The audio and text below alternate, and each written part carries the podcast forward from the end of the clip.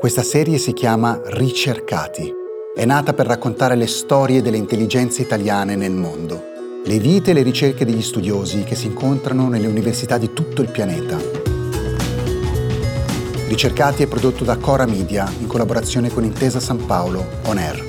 La puntata di questa settimana è di Cesare Martinetti.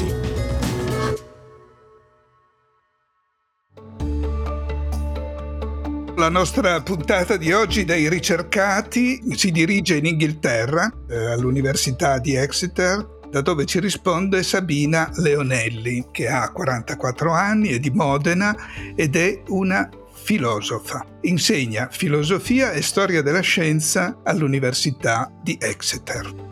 Ecco Sabina, come sei arrivata in Inghilterra e come sei arrivata all'università nel ruolo che occupi adesso? Io sono partita dall'Italia eh, che avevo appena compiuto 18 anni e subito dopo il liceo mi interessava studiare una materia che avesse a che fare con la filosofia ma anche con le scienze naturali e in quel momento ero interessata in fisica e in quel momento in Italia eh, non c'erano veramente delle scelte per fare questo, bisognava scegliere o andare a fare una materia molto più umanistica o andare a studiare per esempio fisica. E quindi ho trovato questo corso di laurea a Londra che invece era specializzato in storia e filosofia della scienza e sono partita per fare quello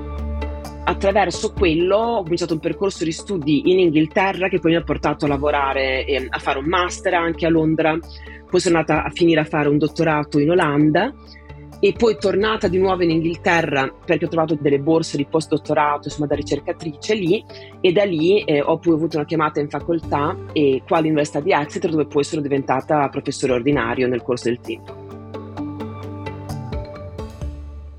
Per fare questo percorso bisogna avere la determinazione ad andare via subito, appena fatta la maturità. Ecco, ma è possibile per tutti? All'epoca era molto più possibile perché quando sono partita io per fortuna era ancora possibile studiare in Inghilterra praticamente gratis e mm, si pagava pochissimo, chiaramente c'era da pagare l'alloggio a Londra che costava molto, però io ho lavorato anche un po' al ristorante, insomma, la sono un po' cavata in questo senso ed era ancora fattibile. Adesso sarebbe molto difficile venire qua tra la questione della Brexit che fa sì che eh, la gente che viene deve pagare per entrare, per la visa e per le spese mediche e il fatto che le università qua adesso sono molto costose. Quindi diciamo che sì, anch'io adesso agli studenti italiani consiglio di andare altrove in Europa o in altri posti nel mondo in cui si parla inglese. L'Inghilterra diventa molto difficile, penso. Quindi insomma, è stata forse diciamo fortunata se la vogliamo mettere così perché nel momento in cui l'ho fatto io era fattibile per una persona insomma che non avesse un background eh, particolarmente facoltoso ma comunque fosse interessata a lavorare sodo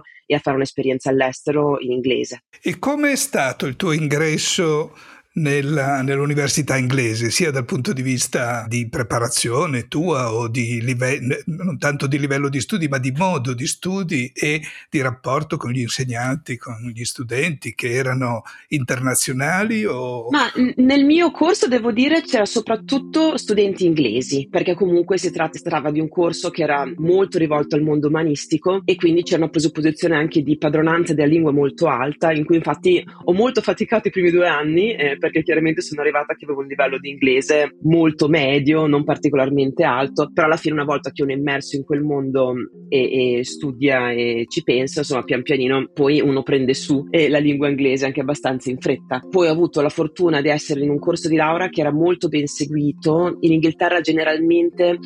Adesso è un po' peggio, ma eh, sicuramente al momento si tendeva ad avere dei gruppi eh, di lavoro abbastanza piccoli, avere un rapporto abbastanza personale anche con gli insegnanti, specialmente se era uno studente molto bravo. E quindi insomma era più facile instaurare dei rapporti con dei professori, con delle persone nel mondo universitario che potessero anche dare qualche dritta su cosa poi voleva dire, volendo andare avanti, studiare di più se uno era interessato. Poi ho vinto una um, borsa di studio che mi ha finanziato gli studi a livello di masters e da lì praticamente ho continuato a vincere borse di studio che mi hanno permesso di andare avanti con gli studi, col dottorato e poi eh, una volta tornata in Inghilterra per il postdottorato a quel punto erano tutte posizioni pagate. Tra l'altro ho fatto il dottorato in Olanda, che è una posizione anche quella pagata, cioè diventi praticamente parte della facoltà già come dottorando e quindi anche finanziariamente era perfettamente possibile, anzi penso in Olanda mi pagassero più di quello che mi hanno pagato poi dopo in Inghilterra per qualche anno eh, lavorando all'interno del mondo universitario.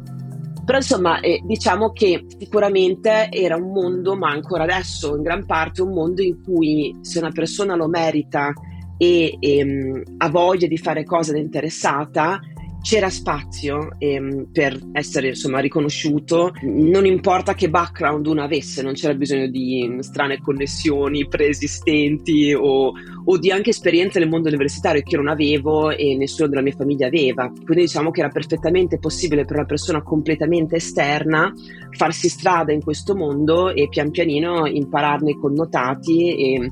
capire insomma, come fare avere altro lavoro e procedere. Poi è chiaro che sì, ehm, bisogna lavorare molto, specialmente i primi anni, ehm, perché comunque era un continuo girare per il mondo, fare conferenze, fare tanta ricerca, dover scrivere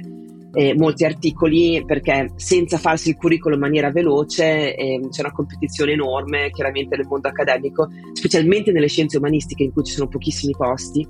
e quindi per poter avere un posto all'università bisogna un po' correre, questo è vero.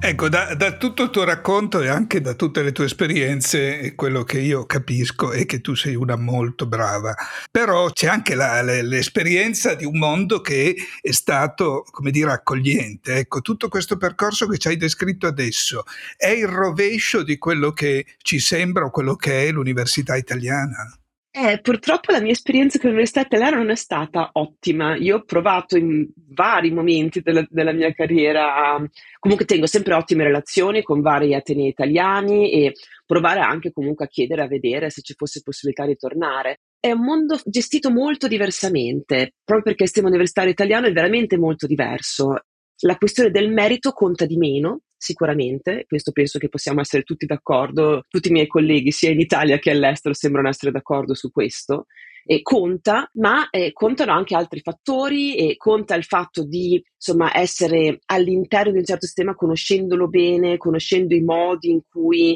si acquisiscono punti, si acquisiscono crediti per poter andare avanti nel sistema, essere magari fedele a un certo ateneo, a un certo tipo di impostazione che poi permette di andare avanti eh, diciamo che nel sistema italiano a me sembra eh, arrivare come un totale esterno, non importa quanto bravo e quanto aperto a lavorare sodo, non basta. Eh, l'impostazione lì è abbastanza diversa. Poi è chiaro che l'altro problema dell'ateneo italiano è che le condizioni lavorative continuano a essere molto problematiche, specialmente per persone giovani. Cioè i, i salari per persone che iniziano nel mondo universitario sono bassissimi e specialmente visto il livello di studi e di preparazione che è richiesto per queste posizioni, molte delle posizioni sono precarie per molto tempo e questo chiaramente causa non pochi problemi. Io alla fine ho avuto la mia prima posizione non precaria, cioè proprio fissa, permanente, con la prospettiva di crescere nel sistema universitario che avevo 26 anni e questo fa una differenza enorme perché il sistema universitario inglese ha scommesso su di me dicendo che questa persona pensiamo che sia brava abbastanza, la facciamo crescere nel sistema. Questo ha voluto dire che tempo che avevo 36-37 anni ero già professore universitario. In Italia questo secondo me è fondamentalmente impensabile, eh, nel senso che la tempistica e il modo in cui vengono acquisite borse di studio, borse da postdottorando, di ricerca va molto più a rilento e tende a non scommettere sui giovani nello stesso modo. Tu sei una filosofa della scienza, quindi sei una studiosa, insegnante, diciamo così, umanista che però studia la scienza. Ci puoi dire eh, in breve che cosa significa oggi essere filosofo della scienza? Beh, in breve posso dire che è, secondo me è una cosa veramente divertente, affascinante, eh, perché ti trovi a lavorare da una parte eh, con la consapevolezza, il background di fare filosofia, di fare storia, quindi di avere un'impostazione un po' critica sul mondo, veramente di pensare, cioè farsi domande grosse sul perché pensiamo in un certo modo, perché pensiamo che i risultati scientifici siano affidabili, che cosa rende il metodo scientifico o i vari metodi usati nella scienza qualcosa di cui possiamo fidarci e qualcosa che veramente permette gli enormi cambiamenti tecnologici che vediamo nel mondo. Che conseguenze ha questo per la società? Queste sono tutte domande che io penso siano fondamentali per la vita di tutti i giorni. Ma dall'altra parte eh, non mi fermo solo a fare queste domande dal punto di vista più teorico e concettuale, ma tendo anche a fare tante collaborazioni con scienziati proprio nel campo affiancandomi a loro, vedendo come lavorano giorno per giorno e capendo quali sono anche le sfide tecniche eh, che affrontano i ricercatori. E questo ti mette in una posizione molto interessante di essere tra due mondi diversi e anche essere capace di mediare tra quelle che sono le sfide tecniche e le, i problemi incontrati proprio nel cercare di arrivare a nuove tecnologie, nuovi interventi scientifici, ma anche cercare di porsi domande sul loro significato, sul perché stiamo facendo questi sforzi. E io penso questo sia interessante, specialmente in un momento in cui ci sono tante parti della tecnologia e della scienza, come chiaramente l'intelligenza artificiale, ma anche le modificazioni genetiche, gli interventi biomedici, che sono, hanno un'enorme ricaduta sociale, ma vanno anche un po' temperati e bisogna porsi domande sul, ok, abbiamo tutte queste possibilità, quali sono quelle che vanno realizzate e spinte e quali sono quelle su cui potremmo magari frenare e riflettere un attimo su se veramente vogliamo andare avanti con queste tecnologie o meno. Quindi insomma, diciamo sì, essere una filosofa della scienza in questo momento ti permette di posizionarti in questo campo interessante, di poter porre questo domande, ma di poter anche capire nel dettaglio, anche tecnico, cosa vuol dire fare queste domande per uno scienziato. Eh, a proposito, proprio questo volevo chiederti, ma qual è il rapporto con gli scienziati con cui tu lavori? E cioè lo scienziato accoglie una filosofa che viene a porgli sostanzialmente delle domande di senso su dove sta andando, perché sta facendo queste ricerche, che cadute possono avere queste ricerche dal punto di vista per l'appunto dell'umanità. Lo scienziato sarà più portato tecnicamente ad andare sempre avanti e magari non chiedersi, non farsi troppe domande. Sì, diciamo questo è assolutamente vero e, ehm, e, anche dipende molto dall'educazione purtroppo che molti scienziati ricevono in questo momento, sia in Inghilterra che in Italia. C'è un po' una tendenza semplicemente a spingere sul tecnico, quello che noi chiamiamo tecnodeterminismo, cioè a preparare lo scienziato a pensare ok, si va sempre avanti, sempre avanti, sempre avanti senza magari fare troppe domande sul perché stiamo andando avanti in questa direzione invece che in un'altra. E io devo dire, con le persone con cui lavoro, magari a volte c'è un po' di perplessità, specialmente quando entro in un campo o conosco scienziati con cui non ho ancora lavorato, che magari non ha mai lavorato con un filosofo, e un po' di perplessità su cosa voglia dire e mm, perché bisogna fare questo tipo di lavoro, quali sono i vantaggi. Ma nella mia esperienza, molto in fretta, si forma un rapporto molto bello, e perché comunque molti degli scienziati con cui lavoro, se non tutti in realtà, si pongono queste stesse domande, ma con la consapevolezza che un po' non hanno gli strumenti e un po' non hanno il tempo veramente di approfondirle e di pensare a tutte le implicazioni del loro lavoro. E quindi la mia esperienza tende a essere che la stragrande maggioranza delle persone con cui lavoro, che siano ingegneri, che siano biologi, che sia gente che lavora in bioinformatica o in statistica o in matematica, e molto in fretta si appassionano a questo dialogo che possiamo instaurare, perché gli permette di esplorare dimensioni del loro lavoro che loro interessano, ma che in effetti in un momento in cui la scienza è così super specializzata, loro non hanno il tempo né eh, a volte anche insomma, le, la formazione per poter affrontare. Ecco, però a questo punto eh, tu dicevi questa spinta che hanno gli scienziati ad andare avanti eh, su tecnologie che in questo momento sono, erano impensabili fino a pochissimi tempo fa e che avranno e hanno già un'influenza enorme sulla nostra vita e anche delle influenze che che, non sapremo governare. Ecco, ma a questo punto ti chiedo, il filosofo, la filosofa, avrà il potere di dire a questi scienziati quando vede che stanno andando in una direzione non più governabile molto rischioso per certi aspetti dell'umanità, di dire scusa, fermati? La risposta franca a questa domanda è no, nel senso che dobbiamo renderci conto del fatto che in questo momento per la maggior parte dei governi del mondo la voce grossa se c'è una voce della scienza, che non è ovvio per niente, come vediamo anche nel mondo americano, per esempio, ma se c'è una voce grossa è quella dei scienziati naturali tende a essere molto più ascoltata, più riverita eh, di quella delle scienze umanistiche, per il semplice fatto che molto spesso viene accolta come se fosse una visione obiettiva del mondo. No? Noi ti diamo i fatti e tu, perché noi siamo scienziati, ti diciamo com'è veramente la situazione, ci devi ascoltare. Questo è un peccato, perché in realtà ogni posizione scientifica è comunque mediata e temperata dai valori che gli scienziati hanno, dal modo in cui le scienze vengono realizzate, da come vengono poi prodotte e portate nella società. E quindi sì, chiaramente io sono di parte, eh, mi augurerei che ci fosse almeno uno spazio per dare la possibilità ad avere un dialogo in cui i filosofi vengono almeno ascoltati e considerati in partenza, insomma, eh, anche se non hanno il potere di decidere loro. Questa secondo me non è una decisione decisione dei filosofi né degli scienziati, è una decisione sociale e partecipata, quella di come usiamo la scienza nella società ma almeno avere uno spazio che sia uno spazio mediatico, che sia uno spazio politico per gli filosofi anche, per intervenire in queste questioni e essere in dialogo con gli scienziati per appunto cercare di far ragionare, moderare un po' certe posizioni è importante. E quando guardiamo il modo in cui molte delle tecnologie, per esempio biomediche, vengono realizzate in questo momento, diciamo che si tende un po' a seguire le tecnologie che magari ricevono più investimenti, che certe compagnie pensano possano essere più ehm, proficue rispetto magari a tecnologie che invece possono beneficiare più persone. Quindi si tende a beneficia- andare verso tecnologie che sono magari così sofisticate che solo pochi possono usufruirne, però quei pochi hanno un sacco di soldi e questo fa gola, rispetto a magari a lavorare molto su tecnologie come certi tipi di vaccini, come magari malattie che coinvolgono più persone nel mondo, ma magari sono persone più povere che hanno meno soldi per pagarle. Insomma, essere capaci di instaurare questo tipo di conversazione e di seguirlo è importante. Poi devo dire, ehm, io comunque faccio tanto lavoro anche per vari governi, per l'Unione Europea, vengo spesso consultata su questioni politiche, anche di gestione della scienza, di cosa deve essere, su cosa possiamo investire, come deve essere regolata la scienza e quindi comunque una voce c'è. Diciamo che potrebbe essere un pochino più forte, io penso.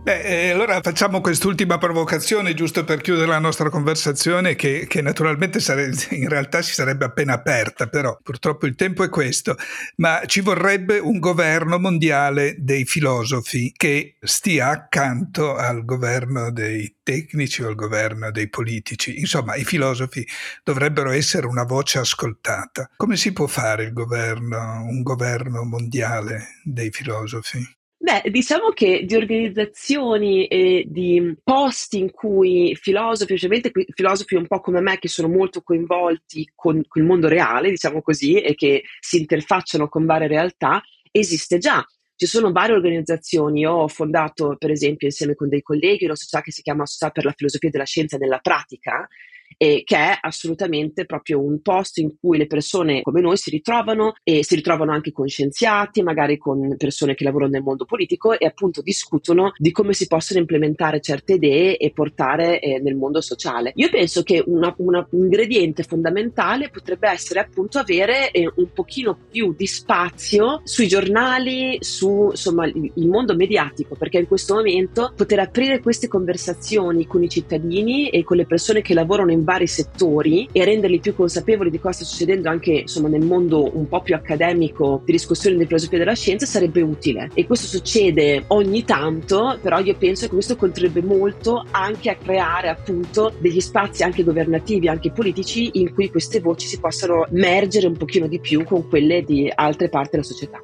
Va bene, questo è un auspicio, ma direi addirittura una necessità con l'intelligenza artificiale e, e, tutto quello che di tecnologico sta succedendo velocemente. E grazie molte a Sabina Leonelli che ci ha aperto comunque un momento di riflessione su queste cose. Con i ricercati ci ritroviamo la prossima settimana. Grazie mille, arrivederci.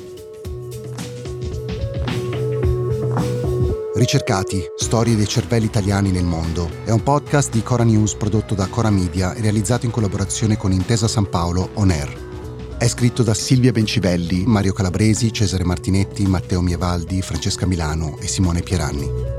La cura editoriale è di Francesca Milano. La post-produzione e il montaggio sono di Lucrezia Marcelli. La fonica di studio è Lucrezia Marcelli. La producer è Monica De Benedictis.